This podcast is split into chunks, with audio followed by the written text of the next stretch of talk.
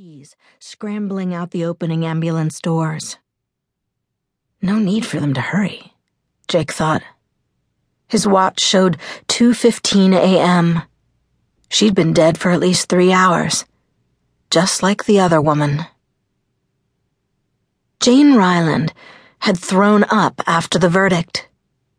She twisted her damp hair away from her face, avoided the mirror, and contemplated how long she could hide in the Suffolk County Courthouse ladies' room. Forever would be good. Instead, she'd gritted out a smile for the scrum of cameras as Channel 11's defense attorney promised her television colleagues an immediate appeal of the jury's decision. The two then marched down the granite steps of the courthouse, the lawyer's pinstriped arm protectively across Jane's shoulder as if a million dollar damage verdict were the honorable cost of doing journalism business. But soon after, Jane could read the counterfeit smiles, rescheduled meetings, abysmal story assignments.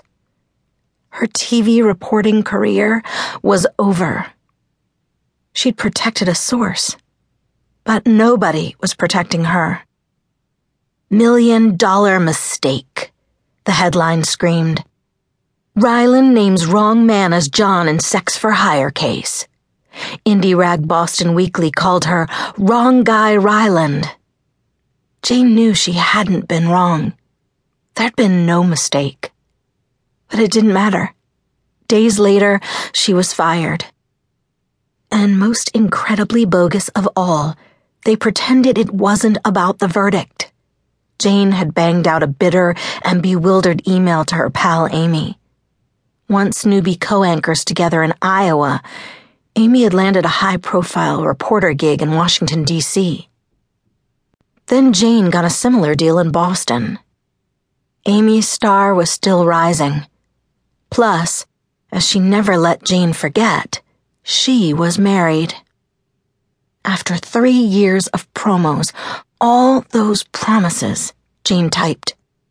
They said they wanted to go another direction with their political coverage. Are you kidding me? There's an election coming. It's the biggest story since the Kennedy thing. What the hell other direction can they go?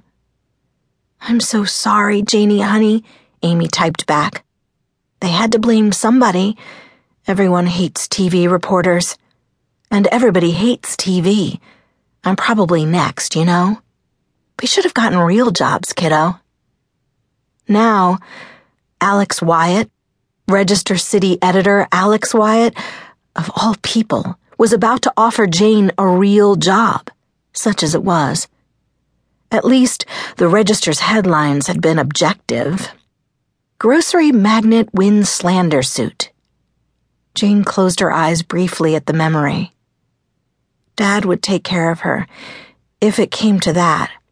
Even urge her to come home to Oak Park. Then he'd probably urge her to go to law school. Like younger sister, engaged sister, good sister Lissa. Dad would be supportive, at least try to be, but Dr. Ryland never approved of failure. She was on her own, and she'd be fine perched on the couch in Alex's new and already file strewn office at the Boston Register, surrounded by the clutter of his half unpacked boxes. Jane was working hard at being fine. She wished she could just say no. Leave town, change her name, forget the jurors, forget the verdict. Talk to her mom just one more time. But reality included a hefty mortgage on her condo payments on her suddenly extravagant Audi TT, looming utility bills, and evaporating severance pay. She'd once reported heartbreakingly headline stories about the terrors of unemployment. Now she was unemployed. Jane knew she'd tell Alex yes. I vouched for you with the bigs on the fifth floor. Alex positioned a framed Columbia J School diploma against one beige wall raised his wire rimmed glasses to his forehead, then marked the wall with a pencil, turning his back to her. Told him you were.